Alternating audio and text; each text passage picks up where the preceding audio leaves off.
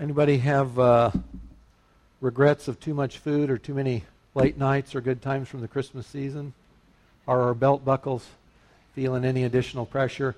You know, it is just a few weeks ago that we celebrated Christmas, the incarnation of God the Son. God enfleshing himself. That's what incarnation means. God taking on our humanity, becoming one of us. Christians, and especially I'm thinking for Lion and Lamb, I'm thinking of our Christmas Eve celebration, just a great, sweet time of reflection and texts and songs about God becoming one of us, Emmanuel. So Christians and the church around the world celebrated God giving us good news of great joy. But we qualify that by saying that was true of Christians and the church, certainly not of the world generally. So, for instance, estimates right now of world population are about 7.3 billion people. 7.3 billion. Of those, about 2.2 billion profess Christianity in one form or another. Now, it would be difficult to know of that 2.2 billion how many of those are Christian because they were born into a Christian family, it's an ethnic background, it's a historic or cultural background. Don't know how many of those it's true that they have personal faith in Christ, but they're under that big umbrella of Christianity.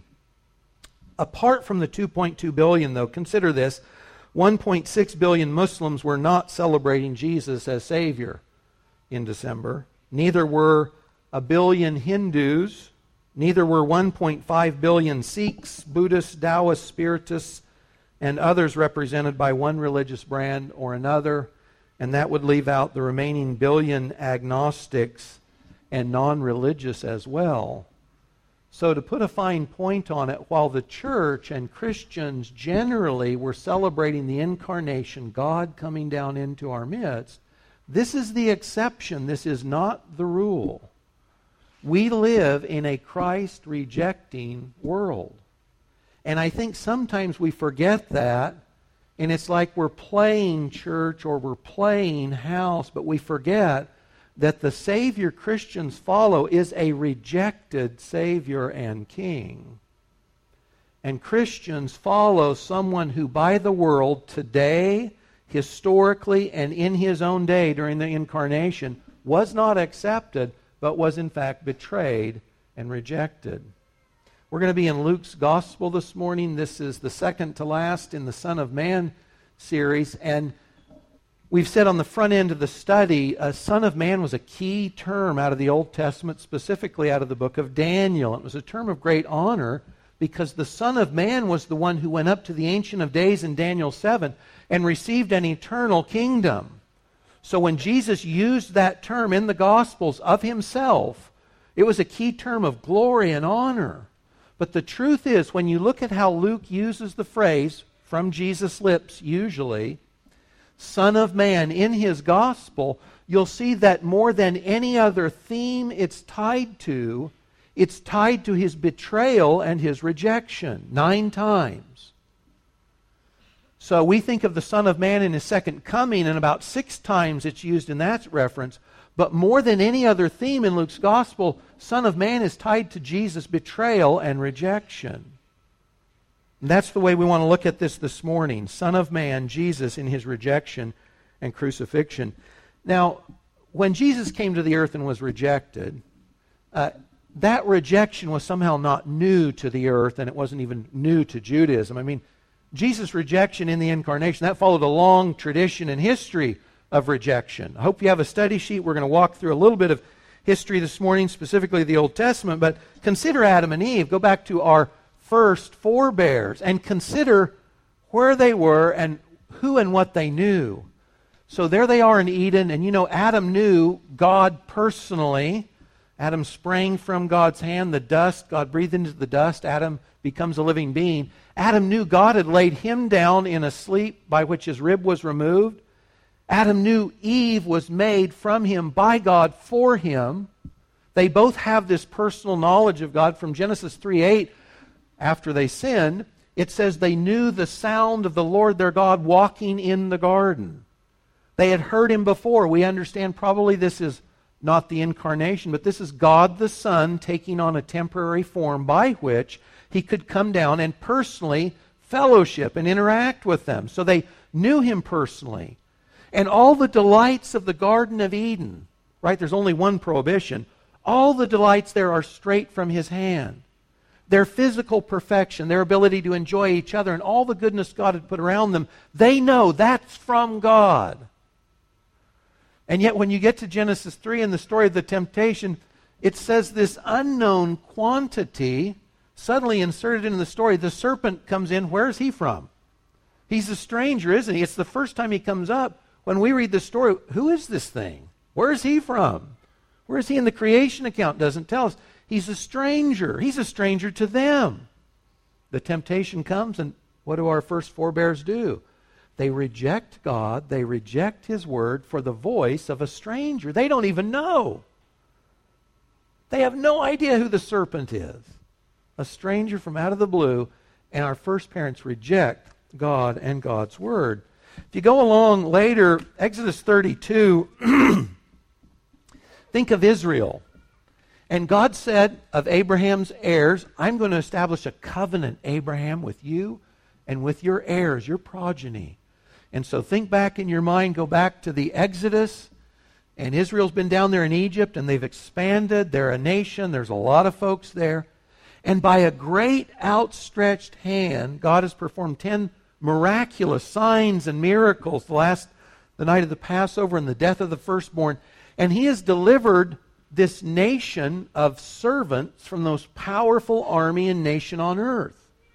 And then he divides the Red Sea and he he swallows Pharaoh's army in the Red Sea after it closes up, and he leads this covenant people out to this mountain. He said to Moses, I'm going to bring you back here, and we'll establish a covenant. And so God comes down on Sinai. For me, this is one of the most visually compelling images in the Bible. So there's thunder and there's lightning, and the top of the mountain is on fire, and there's the sound of a trumpet that grows louder and louder and louder. And Moses comes down and he says to Israel, Will you enter into a covenant with Yahweh? The one who just led you out of Egypt, he saved you from slavery. Will you enter into a covenant with him? And they say, We'll do it. And so Moses goes back up onto the fiery mountain to get the covenant. Do you remember what happens while he's getting the covenant? Now they've said, We're good. We want to be in covenant with you, Lord. So he's up there, and he's up there a little longer than they thought he should be. He's up there 40 days. What's with that? What became of Moses? We're not sure. So what do they do? They know the God that's let them out. They've seen the miracles, right? But what do they do? First instance, first opportunity, they reject God. They reject the covenant. That they haven't even ratified the full covenant. They've already broken it. Right? Because they collect their gold that God gave them from Egypt and they make a golden calf. The golden calf would look, look like the Apis bulls back there in Egypt, the gods of Egypt that were defeated by Yahweh. They trade him in. The covenant's not even ratified. They've rejected God and the covenant right from the start. That was Israel. You get to 1 Kings 19, and obviously we're just taking quick, big steps through some of the scriptures just to make the point rejection is what we do to God. It's what we do to God even as his covenant people. So you get to 1 Kings 19:10 and the, the setting here is Elijah, God's key prophet, you remember, he'd been up at Carmel, had this outstanding um, conflict with the prophets of Baal. And, and again, God has demonstrated himself in power and glory. If you remember the story, all the bulls up there on the altar, and, and the prophets of Baal cry and call and cut themselves, but there's no fire from heaven. But Elijah puts the offering up there and has it covered in water, and God answers by fire and consumes the, the offering, right? But Jezebel tells Elijah, dude, I've got your number. You're toast. You're history. And so what does he do? He runs. He runs as fast as he can, runs away, runs down south, away from Jezebel.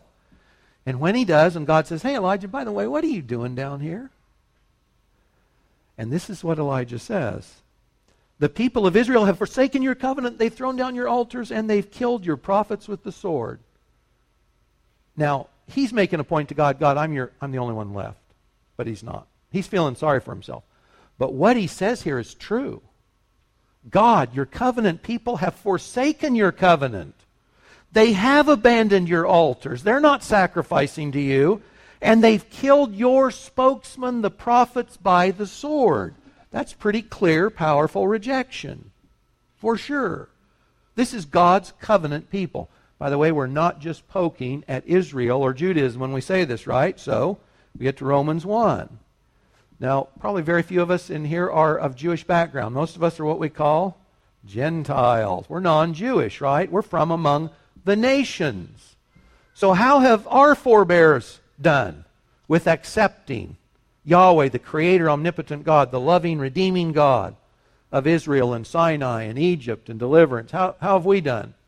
Paul, in making his case that all of humanity is guilty before God, not just of sin, but of volitionally, consciously rejecting God, rejecting the knowledge of God, Paul says in making the case, he ends up in Romans 3 to say, all have sinned, all fall short. But he gets there by way of the Gentiles. Those are our ancestors. And he says this Romans 1:21 Although they knew God they did not honor God as God or give thanks to him they became futile in their thinking and their foolish hearts were darkened so we're not poking fingers in the eyes of the Jews in Israel we're saying you know what that's true of our ancestors too and the imagery there is here's God, here's the light of his revelation. Our ancestors, the, the Gentiles of one stripe or another, they say, here's God, here's the light. We turn our back. We turn a cold shoulder to God. We reject God and we embrace lies instead. Again, when we say in the incarnation Jesus is rejected, this is simply more of the same because we've been rejecting God as a race from day one through God's covenant people Israel to us today.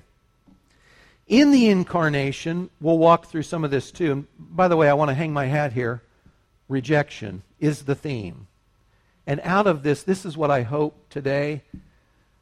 Um, I'm convinced that, that the church and, and uh, the church broadly, and that doesn't exempt us, I'm convinced that the church, especially in the West today, we look like the church of Laodicea. We're lukewarm towards God and these things, the best of us. And I'm convinced for myself that if we don't engage our hearts and our wills and our emotion with an overriding joy and purpose and love and affirmation, we'll continue being lukewarm, fearful Christians. And in our own quiet ways, we will reject either Christ or we will reject him in the face of others. In other words, we won't claim him as we can and should. You know, when we talk about Christians being fearful of sharing the gospel with others, as if evangelism is the problem, evangelism is not the problem. Do you know if I'm excited about Christ, I don't have a problem talking to others about Christ if if my if love in my heart is overflowing for Christ, you don't have to poke me in the backside to get me to talk to others about Christ. So when we say I'm afraid to talk to others about Jesus, we really have an idolatry problem. We fear men instead of God, and we love the approval of men more than we love God. So really what we want to get at when we're talking about this theme of rejection at the end of the day, we want to bring this home to ourselves and say, Lord, in what ways have I rejected you? In what ways have I rejected knowing you, Jesus, or being associated with you? And in what ways does my heart, do my emotions, my affections, and my will need to be engaged in Christ and his things so that I am free to embrace him in all the ways that I can and should freely? let the chips fall where they may with whatever anyone else thinks about that. That's what we want to get out of this. So, to Jesus in the incarnation in Matthew's gospel, Matthew tells us wise men, they weren't Jewish. They were, they were wise men. They saw a star. They traveled far. They came to worship this newborn king of Israel. But what does the king of Israel do? Herod. He's closer geographically. He's an Edomite, okay? He's not, he's not Jewish. But he's the king of Israel, and what's his response to God on earth? Murder. Let's kill him while he's an infant. Kills all the little children, all the little boys around Bethlehem. You go to Luke 4. Do you remember this? So, Jesus has been in the wilderness. He's been tempted 40 days. He's come through just fine. He's good to go. And his ministry is beginning, his public ministry. And so, where does he start? He goes home. He goes to the town he grew up in. He goes to the synagogue he grew up in. He takes the scroll of Isaiah. He reads Isaiah 61. And Isaiah 61 says, The Spirit of the Lord is upon me because he has anointed me. And what does the term Messiah or Christ mean? It means the anointed one. And in Jewish literature in the Old Testament, the, not, not a, the anointed one, the one anointed above all others, the Son of Man, the one out of Daniel 7. Jesus reads that and says, guys, friends, family, relatives, neighbors here in my synagogue, today you've heard that. I'm it. I'm the anointed one. What's their response? They take him to the cliff and they're going to throw him off. Thank you very much. Jesus' reception in his hometown among his neighbors, friends, and relatives, they would have murdered him if they could. We call that rejection, don't we? Uh, think of John the Baptist in John 7. By the way, you know, sometimes you'll share the gospel with someone, and they'll say, well, if you shared it a little different way, if this part of the message was different or that part, I would believe or I would accept, and I say that's, that's not the problem. That's never the problem. The truth isn't the problem. So Jesus says of John the Baptist, his herald, uh, Luke 7. Jesus What should I compare this generation that's rejecting me? What should I compare them to? Well, they're like kids, they're playing in the market. And they say to John, Hey, we played, uh, what did we play? We played the flute. You didn't dance, John. You were kind of hard nosed, John, too hard nosed for me. You didn't dance. But then we sang a dirge, and you didn't weep, Jesus. Because John came eating no bread, drinking no wine, and you say he has a demon. We don't believe he's from God. He's not from Yahweh. He is a demon. He's too radical. He's out. He's eating locusts. I mean, give me a break. He's not my kind of guy. I don't believe what he has to say. So, but Jesus says, But you say of the Son of Man, He's come eating and drinking, and you say, Look at him, he's a glutton and a drunkard. He's a friend of tax collectors and sinners. In other words, it doesn't matter which side of this they played, they're not going to accept God or his messenger. So the herald and the one he heralded are both rejected in Israel by those who should have been looking for Jesus as Messiah. And we'll go through a few of these verses here in, in which Jesus is using this term, Son of Man, relative to his rejection. So he passes through a Samaritan village. This is in uh, Luke 9. He's heading to Jerusalem. now, this group of Samaritans rejects him because he's not staying with them. You know, there's animus between the Samaritans and the Jews. And he's going to Jerusalem. And they don't like him. They reject him because he's not hanging with them. He's going to go back to Jerusalem. But someone comes to him and they say, Jesus, wherever you go, that's where I'll go. I'm with you. And Jesus says, Foxes have holes, Birds of the air have nests, but the Son of Man has nowhere to lay his head. Jesus says, guys, even here in Israel, I have no place I can call home. I have no place that I can go and I say, This is home. They accept me here. I'm good to go. No place on earth for the Son of Man to call home. In Luke 9:22, Peter has just told Jesus to Jesus' query, Who, who am I? Who do men say that I am? And Peter says, You are the anointed one. You're Christ. You're Messiah.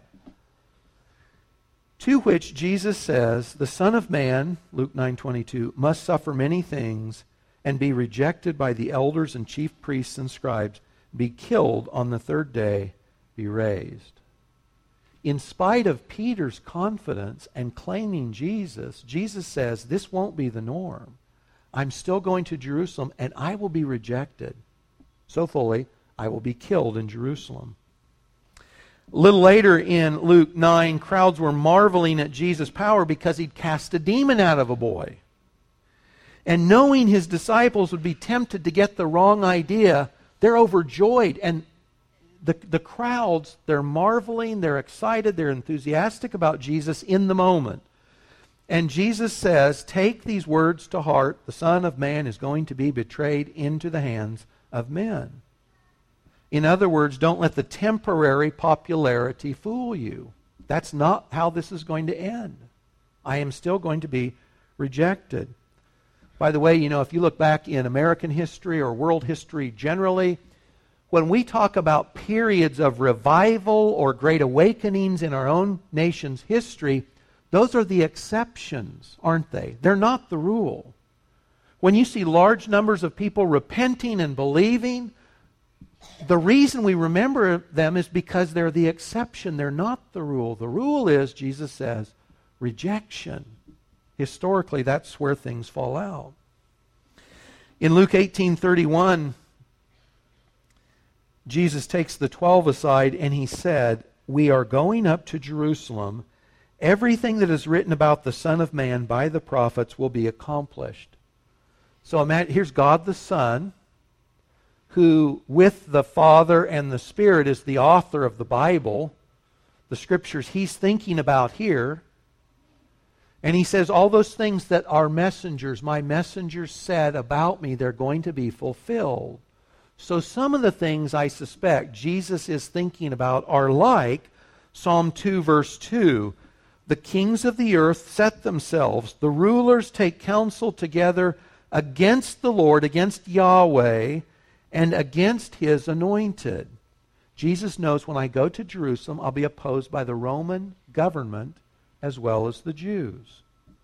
Or Psalm 22:14 thinking specifically of the crucifixion there David had written as a prophet I am poured out like water all my bones are out of joint my heart is like wax it's melted within my breast dogs encompass me a company of evildoers encircles me they have pierced my hands and feet I can count all my bones. This graphic representation of crucifixion. And this is what Jesus knows is around the corner for him. Psalm 69:20, I'll let you read later. Isaiah 53, most people know the end of Isaiah 52 and into Isaiah 53, the most graphic narration before time of what Jesus would experience in his rejection and crucifixion. And again, assuming this is probably some of the text Jesus is thinking about when he tells his disciples, This is what I am going to. Despised, rejected by men. Again, this is the norm. This is what humanity does to God and our Savior. We reject him. Rejected by men, a man of sorrows, acquainted with grief, one from whom men hide their faces, despised, we esteemed him not. Jesus knows all this awaits him in Jerusalem. Luke 24 7, after the fact on the road to Emmaus, he tells those two disciples, he said, Guys, the scriptures had to be fulfilled. This was coming. I knew it. No surprise to me, though it might have been to you. Last along this line, related to Judas and betrayal, Luke 22 22, the Son of Man is to go just as it has been determined, but woe to that man by whom he is betrayed. After he sweats blood in his agony in Gethsemane, Jesus says to Judas, Judas, there in the garden as the guards come and the torches and swords by night, he says, Judas, would you betray the Son of Man with a kiss? So this isn't just rejection by strangers, is it? This is betrayal by an intimate, by a fellow. Betrayal and rejection. In Luke 20, uh, Jesus told a parable, and this sort of trades on the whole theme about rejection as the norm. Jesus tells a parable starting at verse 9 in which he said, This is what life is like. A landowner created a vineyard. He got it all set up and he rented it out to renters. And he left and he went away. He's at a great distance for a long period of time. He sends a servant back to collect the rent from the vineyard. And they beat the servant. And so he sends another servant and another, and they beat and abuse them as well. And the last one he says he sends is his son because he thinks surely they will respect, excuse me, my son. But the renters see the son and they say, Here's the heir. We'll kill him and we'll seize the vineyard for ourselves. And Jesus says, This is the history of man, even with God's covenant people on earth. towards Him. What have they done consistently? Our forebears and the Jewish covenant people? Well, we abuse God's servants and we reject the Son. Jesus says that's the story of humanity. That's the story of the rejection of God on earth. Acts 7:52 Stephen makes the same point in Acts 4:25 the early church as they're praying they cite Psalm 2 the same things about Jesus being rejected. Uh, Kathy and I and Jen were in uh, Kansas City on Thanksgiving Day this last year and I'd always wanted a Thanksgiving where uh, we were free of responsibilities at home. Kathy wouldn't have to cook. We'd go down to the plaza and we'd go to a nice restaurant and we'd enjoy a nice meal that someone else cooked. And then we'd hang around and we'd watch the lighting of the lights on the plaza. So we did that. The food was great. By the way, it was a great time. Nice restaurant. Watched the sunset through the glass uh, wall it was, it was lovely. And then we go, it's cold out, and they've got a stage in the middle of the street there in the plaza. And we're waiting, right, for the countdown, whatever time it was, maybe 7 o'clock. They're going to flip the switch, and all the lights on the plaza will go on. Well, until that occurred, we're with thousands of people in a crowd, and they've got a stage, and they've got one singer after another, and they've got an MC. And he's one of the TV personalities out of Kansas City. Sorry, I think his name's Gary. And he's obnoxious because he's really trying to keep the enthusiasm pumped up. And so this is what he keeps coming back to. He keeps saying, How many of you are Royals fans? Oh, the cheers go on and on and on, right? How many of you love the Kansas City Royals? We do, we do, we do. Enthusiastic. Now, why is that? Why was that? I'm not sure he said that on bygone years. But he did this last November. Why was that? Because the Royals went to the World Series. They're winners. The Royals are winners. And who's a Royals fan when they go to the World Series? Everybody. How many blue hats did you see in Topeka, Kansas last fall? I saw a lot. Royals fans are everywhere. Where were those fans before last year? Cut their number in half, or two thirds, or three fourths? Who knows, right? We love winners, don't we? We want to hook our wagon to winners, the popular and the successful, right? Who wants to hang out with losers anyway? So my heroes, they're winners, they're not losers. So think about this in the context of Jesus. To the world, Jesus is a loser with a capital L. He's a loser. How do you think the world that thinks Jesus is a loser might treat or think of those who would follow Jesus? Losers too, right? Who wants to associate with a loser? Jesus knew that. He says in Matthew 10 25, if they have called the master of the house Beelzebul, Lord of the flies, it's a title for Satan, how much more will they malign those of his household? He's warning his disciples, isn't he? Guys, if they malign me and you follow me and you identify with me, you don't reject me, they'll malign you too. He's very clear in John 15 20 if they persecuted me, they will also persecute you. If then, if they persecuted me, they'll persecute you if you associate with me. If I'm your hero and you make that known to others, you'll be rejected too. You'll get the same treatment I got, Jesus says. Now, let me ask you if you've never been rejected because you're a Christian, if you've never had somebody malign you, write you off, mock you, make fun of you, reject you in one way or another, would it not be an appropriate question to ask ourselves if we are not closet Christians? If we are not hiding our association with Jesus?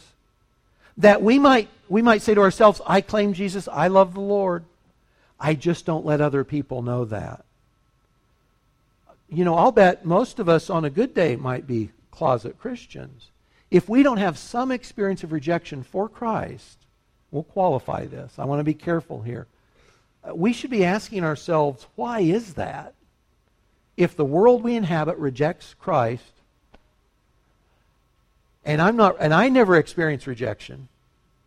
What does that say about my witness for Christ? Mack Stiles, who's a well-known, very successful evangelist, uh, said, Many fear the raised fist. You can imagine if you came up to my presence and suddenly out of nowhere I raise my fist in front of your face, you feel imminent harm. I'm afraid, I cower. Mack Stiles says, But we fear the raised eyebrow. What does that mean? That means you really believe that? You know, I, I probably can't raise them right, but you, you believe that creation stuff? You think Jesus is the one to follow? You, you really? The incredulity, right? Mack Stiles accurately says, we fear the thought that someone else won't know that we're cool and hip and we're intelligent. They'll think we're a little backwards, backwoods, unrefined. We fear the raised eyebrow. I think that's us, guys. I think that's us. Do we fear the rejection of man more than God? Do we love the approval of others more than the approval of God? See, I think we do. I think that's the idolatry that we're talking about. Think of this, and this is why I say if we don't engage at this at an emotional gut level, we'll stay in the closet. If you're married, hopefully this strikes home, and if you're not married, you can imagine this. So if I was in a room, uh, let's just say a party with my wife, she's across the room, and someone comes up and points out my wife, not knowing my relationship, and makes fun of my wife. Can you believe her? Or if it's your husband, what a jerk. Look at that guy. What a dork. How would you feel? You should be offended and insulted. And you should say something like, That's my spouse, whom I love. Don't talk about them that way in my presence. Thank you very much. We wouldn't have to be insulting, right? We, we wouldn't have to be ungodly, right? But if we found ourselves saying, Yeah, do you believe her? Who, who put her together today? Who told her that dress was okay? You know, or, no, I don't know. I've heard bad things about him too. So make this personal. When we're out among others, are we afraid to identify as Christ? Yeah, I, I don't know about him either. I, have heard, I've heard weird things about Christians too. I'm not sure about that Bible thing. You see where the temptation goes. If we fear men, or if we value the approval of men more than we fear God and value his approval, if we love people more than God, guys, will stay in the closet we will publicly make some form of rejection, even if it is only our silence. I'm simply not telling others that I know Jesus. I'm not communicating the gospel. I, I didn't say anything bad about Jesus. I didn't say I'm not a Christian. But by our silence, oftentimes we're simply hiding. We're hiding our association with Christ. So if you've never experienced some kind of rejection because you're a Christian, we need to ask ourselves some hard questions, some penetrating questions. Uh, now, let me qualify this on the other side. Some of us, we're good at getting rejection because we like to be obnoxious. That is not what we're talking about, okay? Not what we're talking about. So Peter says it this way 1 Peter 4 14. If you are insulted for the name of Christ, for the cause of Christ, you are blessed. If it's for Christ, you're blessed. But let none of you suffer as a murderer, thief, evildoer, or meddler. Or we could just add to that list for being a jerk, for being less than thoughtful, for speaking when you should be quiet and listening. The list could go on and on, right? There's a number of reasons we can suffer and be rejected that have nothing to do with Christ. And then he says, Yet if anyone suffers as a Christian, let him not be ashamed, but let him glorify God in that name. So we're talking here not about I've got an abrasive personality and I say that's really because I'm a Christian. That's not what we're saying. For the cause of Christ. We live in a time in which coming out is popular, isn't it? Absolutely. So, lesbians, gays, transgenders, I'll, I'll forget the list. I never get it right. LBGT, lesbians, bisexual, gay, transgender. We're coming out of the closet. And, and by that we mean this, right? I'm not ashamed of who I am or what I do. I'm not ashamed. And so I'm making public who I am and what I do. That's what we mean when we say we're coming out of the closet. Is this not amazing? So, we live in a culture in which the appropriate thing is to declare our sins and say we're not ashamed of our sins. We revel in our sins. In this culture, what better time for Christians to say we revel in our Savior? We delight in our God. And there's something for you to delight in here, too. When I say this, guys, I don't want to just point out the sexual sins that are now front and center in, in all of our culture. We all sin. No question. And Christians sin with the best of them. Read your Bibles, Christians sin with the best of them. So we're not simply pointing fingers at others, but we are saying this if the culture we inhabit is proud to declare their sinfulness, should Christians not be ready to declare our allegiance to a loving God and Savior? A righteous God and Savior. Should we not be willing and able to stand up in this culture and say, and I don't mean with pride, and I don't mean to poke fingers in other people's eyes, I mean appropriately. Jesus is my God and Savior. Is this not the best of times to do that? Uh, when Kathy and I grew up, most of you know we were Roman Catholic. grew up here in Topeka in parochial schools. I was a Hayden Wildcat. At least in groups, and specifically at sporting events, you know, where the testosterone already starts to be high, right? I'm thinking football games and basketball games. There's the opposition team, and there's the Hayden Wildcats. Now, you know, I don't think they do this anymore. I could be wrong, but but it was popular back in the day. We would get these fish cheers, you know, like fish feeding on the surface of the water. The opposition would mock us for our Roman Catholicism. And the Flying Nun TV show was on. I don't remember what the, nun, the thing for that was, but they would do the Flying Nun too. And they thought, they thought, you know, they're getting their digs in. Well, guys, we loved it. We ate it up. Because we loved, at least in that group setting, we loved being identified for our identifiable religious subculture. We loved it. We reveled in it. It was a badge of honor. We said, bring it on. You know, in private, it might have been a little different thing, but in the group, we were good to go. We were going strong. We were going strong. Now, most of us at that time, I was not a Christian, and, and by the way, please don't hear me saying Roman Catholics cannot be Christians. I was very much not a Christian as a Roman Catholic, however, and none of my friends were either. Okay? But compared to that ignorant but religiously identified young guy, ready to revel in the identification as Roman Catholic, shouldn't we, as I hope, thoughtful, baptized, believing followers of Jesus Christ, be ready to see rejection for Christ also as a badge of honor? That's what Peter says. That's what Jesus said. And let's wind down with these verses. Luke 6:22 going back to that phrase the son of man. Jesus said, "Blessed are you when people hate you and they exclude you and they revile you and they spurn your name as evil on account of the son of man." He said you are blessed. You're blessed. In Luke 9:26, Jesus said negatively, "Whoever is ashamed of me and of my words, of him will the son of man be ashamed." This isn't a salvation verse, by the way. Will be ashamed when he comes in his glory and the glory of the Father and the holy angels. Jesus is putting the future in their sights. He's putting the future in their imaginations and their thinking.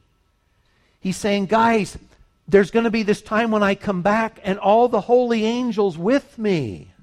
It's the conclusion of the, the great battle between heaven and hell, and I win. And I'm coming back with my angels. You don't want to be ashamed.